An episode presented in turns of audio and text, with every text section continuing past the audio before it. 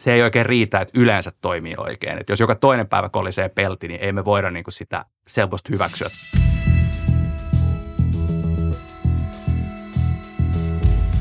Antti, ootko sä ollut itseajavan auton kyydissä koskaan?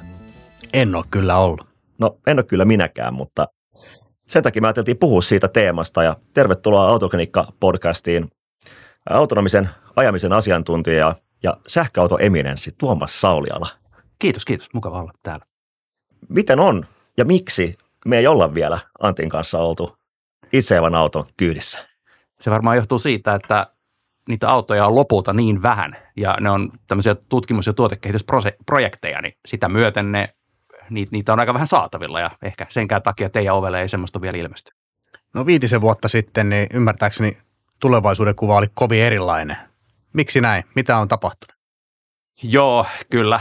Varmaan tuossa 5 tai 10 vuotta sitten tulevaisuuden kuva tosiaan oli aika erilainen. Me nähtiin varmaan Googlen ja monen muunkin toimijan demoja. Tietysti amerikkalainen Tesla on myös, myös tota hehkuttanut aika paljon tämmöistä niin autonomisen tai itsestään aivan auton konseptia, mutta niinpä vaan, niinpä vaan teknologia on osoittautunut aika vaikeaksi ja nyt tietysti ihan viimeaikainen taloudellinen tilanne on johtanut siihen, että startupeilla on vähän vaikeampaa, niin, niin varmaan sen takia kehitys on hidastunut ja, ja, ja eipä on autoja hirveästi näkynyt.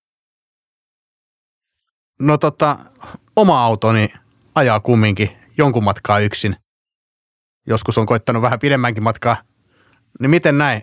Mi- mi- mistä se tavallaan, mikä se käppi on siihen, että se olisi itsestään ajava ihan oikeasti? Joo, siinä on, siellä on paljonkin asioita. Siellä, siellä on semmoisia niin kuin, me puhutaan niin kuin siitä toimintavarmuudesta. Et sinänsä nykytekniikalla voidaan jo kohtuullisen hyvin rakentaa auto, joka yleensä toimii oikein. Mutta me ymmärretään tieliikenne ja tieturvallisuus ja liikenneturvallisuus, niin, niin se ei oikein riitä, että yleensä toimii oikein. Että jos joka toinen päivä kolisee pelti, niin ei me voida niin kuin sitä selvästi hyväksyä. Tai jos kerran viikossa joku vaikka vammautuu, niin, niin ei, ei, ei, se käy. Eli se varmuuskerroin, mitä siellä haetaan, on kerta kaikkiaan ihan mielettömän kova. Ja ottaa huomioon nyt vaikka säännöthän me ollaan täällä Etelä-Suomessakin saatu lunta jo joulukuussa, niin se, ne muodostaa niin kuin ihan ihmiskuskeillekin merkittäviä ongelmia, niin kyllä se koneelle on sitten vielä paljon vaikeampaa. Mm. Mutta kuten sanottu, niin näitä projekteja on siis käynnissä, niitä on, niitä on jollekin tietylle tasoille viety, niin jos oikein ymmärtänyt, niin niitä niin kuin kuitenkin voi määritellä myöskin, että itse ajavaa autoa löytyy niin kuin eri tasoilla. Viisi niitä on, eikö Joo, kyllä viisi, tai voidaan ajatella, että se kuudes taso on se, että ei ole yhtään minkäänlaista automaatiota, että se on täysin auto, niin kuin ihmisen hallinnassa se auto näitä tasoja kuvataan usein sillä tavalla, että, että matalimmalla tasolla me, meillä kaikilla on varmasti kokemusta siitä. Jo ihan tavallinen niin kuin mukautuva vakionopeuden säädin on eräänlaista itsestään ajavuutta. Oikein toimiessaanhan se kiihdyttää vähän ylämäkeä ja antaa vähentää tehoa alamäkeä ja pitää etäisyyden edellä ajavaan. Eli, eli, eli sillä tavalla se on autonomista ajamista. Mutta edelleen kuljettaja on vastuussa, jos tulee joku laiterikko tai lumi peittää tutkat tai jotain muuta yllättävää käy, niin sillä hetkellä – kuskin on pystyttävä ottamaan se ajoneuvo täysin haltuun.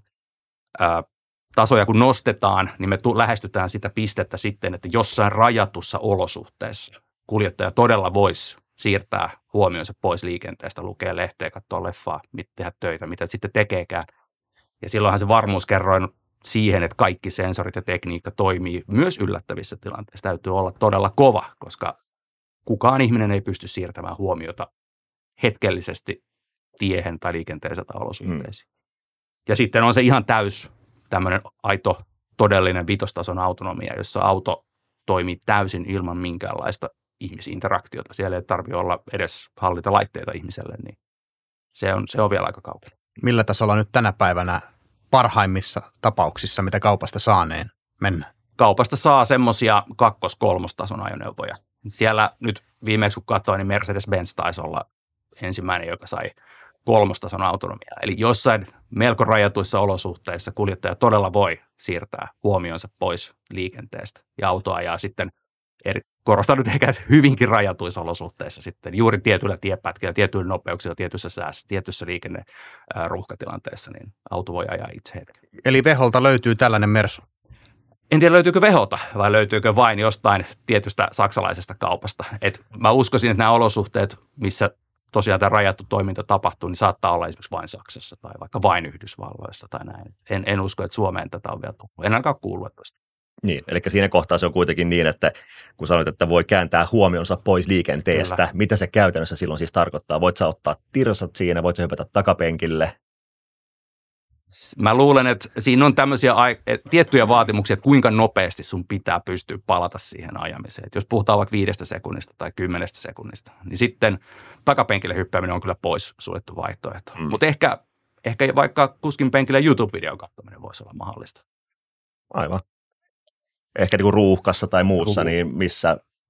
Juuri näin. Me, tämmöisiä niin kuin ihan jo monellakin valmistajalla on tämmöisiä ruuhka-avustimia, jotka nyt itsekin on ajanut Kehä Ykkösen ruuhkassa varmaan 20 joskus silleen, että auto on oleellisesti hoitanut sen edellä ajavan auton seuraamisen. Ja sehän on, sehän on niin kuin teknisesti hyvin yksinkertainen ja ollaan rehellisiä, jos 20 nopeudessa nyt tapahtuisi kolarimodernilla autolla, niin tuskinpa siinä kukaan loukkaisi itseään pahasti, mutta kääntäen, jos 120 nopeudessa tapahtuu pienikin kolari mm. modernilla autolla, niin siinä voi olla todella, todella niin kuin lopulliset seuraukset. Mutta ymmärränkö oikein, että tämä kolmostason autoja, niin niitä näkyy ihan tuota pikaa Suomenkin liikenteessä? Niitä voi näkyä suomalaisessa liikenteessä. Siinä tulee tämmöisiä, meillähän esimerkiksi, olikohan se nyt tämän vuoden vai viime vuoden aikana, kun näitä tiemerkintöjä alettiin muokkaa. Mehän ollaan luovuttu esimerkiksi keltaisista keltaisista sulkuviivoista, me niin, vaihdetaan valkoisiin. Mm. Eli se on osa tätä, että me yhdistetään Euroopassa ja EU-alueella tiemerkintöjä osittain sen takia, että koneella on helpompi ymmärtää konenäöllä ja muilla keinoilla, että missä on tie, mikä on liikennemerkki. Meillä esimerkiksi nopeusrajoitusmerkit on Suomessa aika erilaisia verrattuna vaikka Keski-Eurooppaan vielä tällä hetkellä. Saa nähdä, että teki ehkä muuttuu. Eli mä pelkään sitä, että meillä Suomessa yksinkertaisesti tieolosuhteet ja sää, varsinkin tämä talven sää, on semmoinen, että, että tota, voi olla niin sanotusti vähän hiljasta. Uskon, että nämä systeemit tulee ensin tuonne vähän paremman sääalueen ja semmos, niin kuin sanotaanko, suuremmille markkina-alueille, tyypillisesti juurikin Saksaan meinasin just kysyä sitä, että se, se, se viiva on aika se ja sama, että onko se valkoinen, keltainen tai muuta väriä, kun se on siellä sitten lumen ja loskan peitossa. Sepä se. Me, me tiedetään, että keltainen viiva nyt jossain määrin vielä erottuu sieltä lumen alta, mutta valkoinen viiva ei erota. Joo. Eli ihmiskuskillehan tämä valkoisen viivaan vaihtaminen voi olla, niin, tai onkin mun mielestä huonompi vaihtoehto. Mutta sitten miksi, miksi sitten vaihdetaan keltaisesta valkoiseen? Jos me, jos me rakennetaan vaikka Stuttgartissa tai Wolfsburgissa tai Ingolstadtissa tai jossain konennäkö, joka toimii sikäläisissä olosuhteissa, niin me täällä pienellä reuna-alueella lähes mm. Pohjois- tai Länsi-Siperiassa, me ollaan niin pieni markkina-alue, että ei saksalainen insinööri ehkä näe vaivaa sitten konfata sitä autonomiaa keltaiselle tieviivalle. Se tuntuu meistä ehkä pieneltä asialta, mutta saksalainen katsoo sen varmaan kustannussäästönä. No miten kun sanoit, että siellä kolmostasolla, kun sinne päästään, niin voi, voi katsoa ehkä YouTube-videoa mitä ehkä tapahtuu tänäkin päivänä muutenkin. Mutta miten Suomen lainsäädäntö, onko se mahdollista? Suomalainen lainsäädäntöhän on autonomisen ajamisen tai itsestään aivan auton kannalta erittäin salliva ja positiivinen. Meillähän se on itse asiassa muutama vuosi sitten, kun meillä oli Suomessakin ehkä tätä tutkimustoimintaa enemmän, niin, niin se oli itse asiassa ihan oleellinen tekijä, tämä lainsäädäntö. Se on varsin salliva. Meillähän lainsäädäntö toteaa, että autolla on oltava kuljettaja, mutta lainsäädäntö ei ota kantaa siihen, että missä tämä kuljettaja on. Eli lain, laki ei edellytä, että kuljettaja on auton sisällä. Ja tästä me tullaan semmoiseen mielenkiintoiseen asetelmaan, että puhutaan nelostason autonomiasta. Silloin me ajatellaan sitä, että autossa todella ei ole ihmiskuljettajaa siellä auton sisällä, mutta se auto voisi joissain olosuhteissa kohdatessa jonkun haastavan tilanteen, niin mennä kauko Eli, eli tota, sitten me tullaan niin semmoiseen, tämä on niin tämmöinen ajatus, että meillä voisi olla vaikka yksi kuljettaja kymmenelle ajoneuvolle ja autot ajaisi enimmäkseen itsekseen ja sitten kun ne kohtaa jonkun tilanteen, jota ne ei pysty käsittelemään, ehkä liikenne muuttuu tai muuta, niin ne pystyisi aina saavuttamaan, mitä me kutsutaan turvalliseksi tilaksi. Ja se oleellisesti tarkoittaa, että auto pysäytetään, pysäytetään hallitusti tien laitaan. Eli kenellekään vaaraa aiheuttamatta matkustajien mukavuutta sortamatta, niin auto vedetään tien sivuun ja sitten ihmiskauko-ohjaaja ottaa se auton haltuun voisiko niin esimerkki olla vaikka sata, okei, okay, taksifirma, jolla on tämä kymmenen autoa ja siellä on asiakkaat kyydissä, kukaan ei istu ratin takana ja silloin tällöin joku sieltä keskuksesta sitten ottaa sen hallintaan tai, tai pysäyttää tai mitä tarvitseekaan sitten. Joo, tämä on hyvin tyypillinen esimerkki. Ehkä toinen esimerkki vielä ehkä helpommin saavutettavissa voisi olla, voisi olla se, että siellä autossa ei olisi mitään ihmisiä, vaan se olisi vaikka tavaraliikenteeseen tai, tai ruokalähettitoimintaan tai vaikkapa postin tai jonkun muun kuririfirman tämmöinen last mile jakelupalvelu. Tai sitten se voisi olla tämmöinen niin kuin täysin suljetun alueen ratkaisu. Et esimerkiksi puhutaan isoista terminaalialueista, puoliperävaunuja pitää vaikka siirrellä alueen sisällä. Voidaan olettaa, että siellä alueella kaikki jotka, ihmiset, jotka siellä on, niin ovat jollain tasolla ehkä koulutettuja ja he osaa toimia robottien kanssa, niin, niin voitaisiin ajatella, että tämmöinen neuvostason automaatti sitten siirtelisi vaunuja siellä niin kuin alueen sisällä. Ja sitten jos sinne terminaalialueelle nyt sataa joku yö 30 senttiä lunta, niin sitten sitten aurataan ja autetaan vähän etäohjauksella. Siis onko niin, että tulevaisuuden rekkakuskit tekee etätöitä? Kyllä, se ihan todellinen skenaario on, mutta ehkä, ehkä tota, voisin sen verran niin kuin lyödä jäitä hattuun, että, että, että se, että tuolla nelostiellä niin kuin Jyväskylä-Oulu välillä ajaisi robottirekkoja, niin se on mun mielestä vielä aika kaukana, koska silloin me puhutaan yleisen tieliikenteen seassa ajamisesta. Kuitenkin suurilla nopeuksilla siis. Jos leikitään vielä sillä ajatuksella, että jos ei se olekaan robottirekka, vaan mm. se on, että se kuski Antti, niin mm. se istuu himassa keittiön pöydän ääressä. Joo, kyllä. Kyllä mä näen, että toi on ihan, ihan sillä tavalla realismia. Meillähän Suomessa niin kuin monen muuhun maahan verrattuna varsin hyvät tietoliikenneyhteydet ja teleyhteydet. Tämmöiset nopeat 5G-verkot ei varmaan nyt ihan joka metrille ulotu, mutta voidaan luottaa siihen, että lähitulevaisuudessa ulottuu. Niin silloin me saadaan nämä viiveet, vasteajat, toiminnan varmuudet niin hyväksi, että kyllä mä näen, että se on niin kuin realismia. Toisin sanoen kolmostason autoja alkaa jo olemaan niin kuin saatavilla tietyissä paikoissa markkinassa. Nelostaso, mitä äsken sä jo kerroit, niin, niin, niin varsinkin tämän tapaisissa käyttökohteissa, ympäristöissä, niin ei ole ei ole juridistakaan estettä sille suoranaisesti, tietotekninenkään ei ole siellä, niin minkä takia meillä sitten niitä ei ole?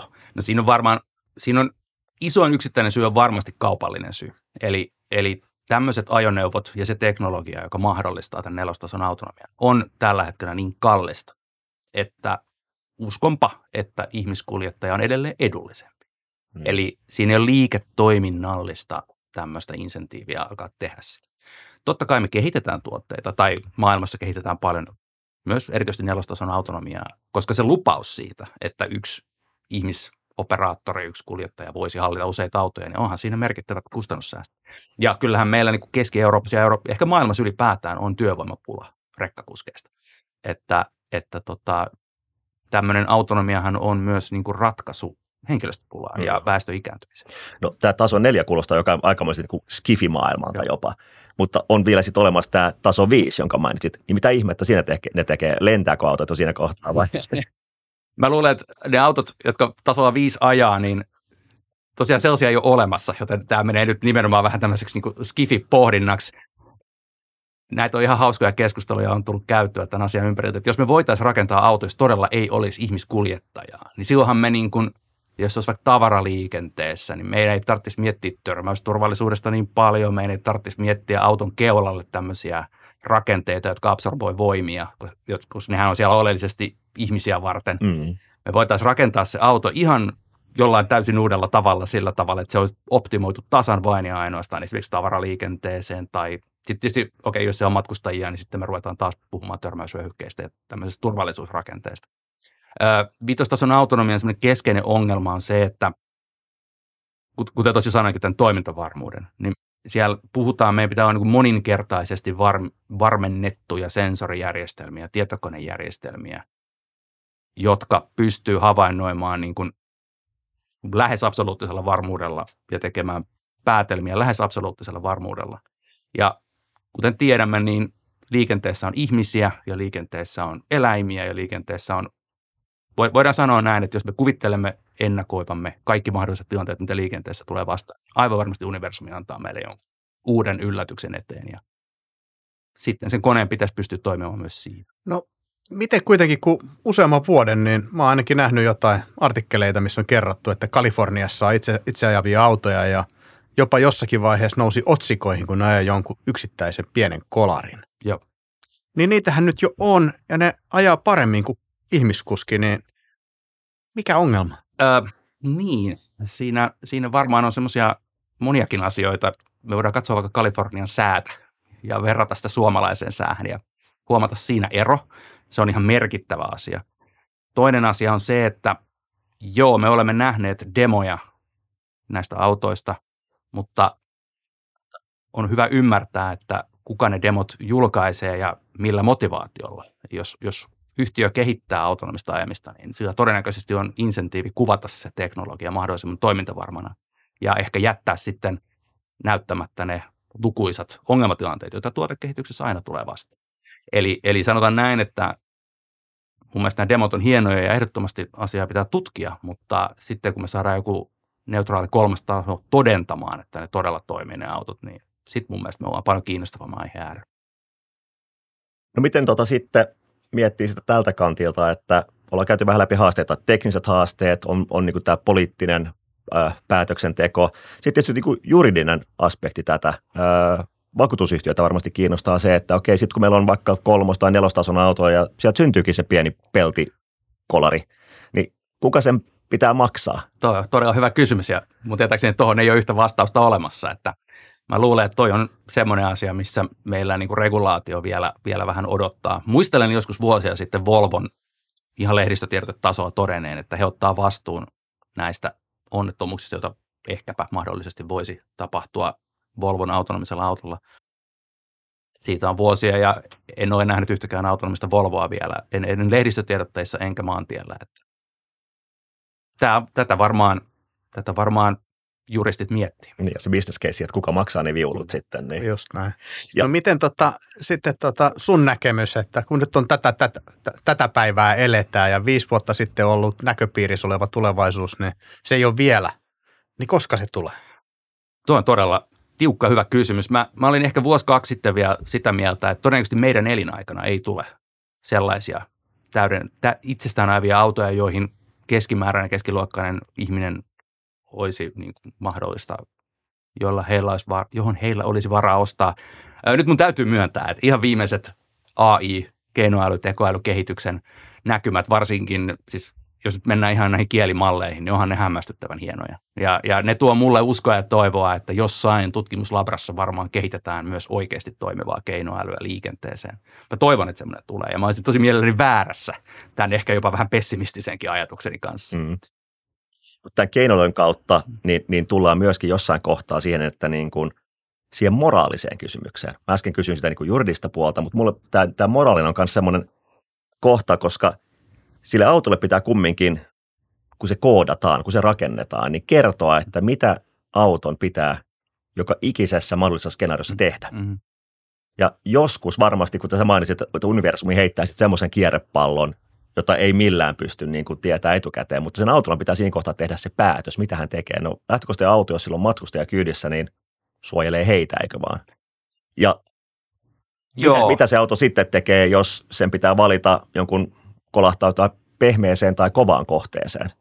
Tämä on, tämä on hyvä kysymys. Autonomisen auton kehittämisessä niin lähdetään semmoisesta niin filosofiasta, että, että sensoreilla ja erilaisilla ohjelmistoratkaisuilla pystytään luomaan niin täydellinen kuva ympäristöstä, että me tunnistetaan niin kuin riittävällä varmuudella niin kuin absoluuttisesti jokainen kohde, olipa se polkupyöräilijä, ihminen, eläin, betoniporsas, ihan mikä vaan. Me pystytään ennakoimaan niiden liikeradat jollain todennäköisyydellä ja, ja sitten me lasketaan sen oman auton kulkureitti niin, että kaikissa olosuhteissa niin kuin missään tapauksessa mikään tunnistettu kohde ei voi tulla kulkureitille. Eli jos kone on sitä mieltä, että siellä joku ehkä mahdollisesti jollain todennäköisyydellä on tulos reitille, niin kone laskee nopeutta periaatteessa siihen asti, että auto pysähtyy, edes välttääkseen mahdollisen törmäyksen. Yksi esimerkki, minkä joskus on tullut vastaan, on tämä, että mitä jos tiellä olevan tämmöisen kunnallistekniikan kaivonkannen joku avaisi ja nostaisi päänsä sieltä ja auto olisi juuri kohdalla, niin no, me kaikki ymmärtää, että mitään ei ole tehtävissä. Ei, ei ihmiselle eikä koneelle. Että siellä mekaniikan lait sen määrää. Mutta mut viime kädessä pyritään ja kone pyrkii siihen, että koskaan missään olosuhteessa ketään ei vahingoita. Ja ehkä toi on sitten vastaus myös siihen, että minkä takia me ei siellä vielä olla. Että ton näin. Ratkaiseminen on jotain aivan äärettömän monimutkaista. Kyllä. Ajatellaan nyt vaikka, ainakin meillä oli tänä aamuna aikamoinen hernärokka sumu. Niin en, en, en usko, että nykyteknologialla oikeastaan mikään auto ajaisi yli 5 tai 10 kilometriä tunnissa siinä, siinä olosuhteessa, koska sen laitteen täytyy kulkea niin hitaasti, että se voi pysäyttää itsensä seisahduksiin turvallisesti. Mm. Eli Tuomas, ei ole tulossa ihan hetke, hetkeen sitä nelos- tai vitostasoa, niin mitä tulee tapahtumaan ennen sitä? Tässä on semmoinen niin kuin kuitenkin positiivinen kehityskaari nyt näkyvissä, että viime vuosina ja ehkä vuosikymmenen aikana on kehitetty todella paljon tätä autonomista autoa. Ja nyt sitä tosiaan tällä kadulla ei meillä ole, mutta ne teknologiat ja ratkaisut, mitkä mahdollistaa ehkä joskus tulevaisuudessa autonomisen auton, niin ne antaa jo nyt meille tavallisille ihmiskuljettajille lisää pelimerkkejä. Ja sieltä me tullaan niin tämmöisten asioiden äärelle, että, että kone voi jo nyt konenäöllä, erilaisilla muilla sensoreilla, varsinkin laserskannerilla, aika hyvällä todennäköisyydellä tunnistaa kevyttä liikennettä. Siis jalankulkijat, pyöräilijät, lemmikkieläimet ja erottamaan ne vaikkapa juuri niistä betoniporsaista. Eli se varmuus ei riitä täysin absoluuttiseen itsestäänajavuuteen, mutta siitä voitaisiin rakentaa kuljettajalle todella kehittyneitä varoitus- ja avustusjärjestelmiä. Esimerkiksi tilanteessa, mikä varmaan aika tuttu monellekin autoilijalle, että lähestyt suojatietä ja siinä on vaikka parkkeerattu auto siihen suojatien eteen oikealle ja ei ole mitään keinoa nähdä sinne taakse, mutta sensoritekniikalla me voidaan ehkä tehdä ratkaisuja, jotka on ihmistä parempia havainnoimaan ja auto voisi joko varoittaa tai lyödä jarrut päälle, jos se arvelee, että sieltä tulee ihminen suojatielle. Mä edellinen kolari, mitä mä oon ajanut, niin törmäsin parkkihallissa ihan niin kuin betonipylvääseen ja mulla oli niin kuin tutkat ja sitten tämä, mikä tämä nyt sitten onkaan, niin kuin automaattinen niin kuin ikään kuin pysäytys. Mutta niin mä vaan peruutin siihen tolppaan. Just näin. Joo, ei sieltä, sieltä me tullaan nyt sitten tämmöisiin asioihin, että, että tutkat, eli tämmöinen parkkitutka, se on ultraäänisensori, se on yksi epävarmimpia sensoreita, epätarkimpia sensoreita, mutta se on myös hyvin edullinen ja siksi niitä käytetään autoissa hyvin paljon. Se toimii yöllä ja päivällä ja se ei perustu niin valaisuolosuhteisiin. No jos me käytetään tutkatekniikkaa, niin tutkatekniikka taas näkee, se on heti paljon kalliimpaa ja varsinkin semmoisen tutkatekniikan rakentaminen, joka tunnistaa muutakin kuin isoja metallisia esineitä – eli vaikkapa betoniporsaita ja betonipylväitä, niin on taas kalliimpaa. Ja sen signaalin prosessointi vaatii enemmän laskentatehoa, mikä taas on kalliimpaa ja kuluttaa enemmän sähköä, eli heikentää auton rangea. Eli sieltä, siellä on niin kuin sensoritekniikkaa näkyvissä ja tulossa, jotka sitten pystyy väistämään jo ne betoniporsaat ja todennäköisesti vaikkapa kuljettajan valvonnassa ajamaan sen auton siellä parkkihallissa täysin itsestään hitaalla nopeudella eteenpäin taaksepäin ruutuun pois ruudusta. Kun Norjassa on nyt jo yli 25 prosenttia täyssähköautoja koko autokannasta, niin mä oletan, että niissä on niin kuin kaikkein paras teknologia käytössä. Mutta siltikin se vahinkotiheys on kasvanut ja vaurioiden niin kuin euromääräinen kokoluokka tai siellä Norjan kruunukokoluokka niin on kasvanut, niin ei ne kuitenkaan sitten, ei näytä tapahtuvan Ju- positiivista kehitystä. Juuri näin. Paitsi itse asiassa henkilövahingot on laskenut. Just näin. Ja tämä on mun mielestä ollut ihan ennustettava tämä kehitys, koska jos me ajatellaan henkilövaurioita ja vahinkoja, niin, niin autojen turvakorit, erilaiset passiiviset turvajärjestelmät on kehittynyt tosi paljon ja se pelastaa ihmishenkiä, mutta samaan aikaan meidän autot muuttuu yhä teknisemmäksi. Niiden sensorilaitteita viedään puskureihin ja ehkä tämmöisiin herkkiin paikkoihin. Eli aika pienikin peltikolari voi itse asiassa olla aika kallis, jos siellä menee tuhansien eurojen sensorilaitteita, tutkia lasereita rikki.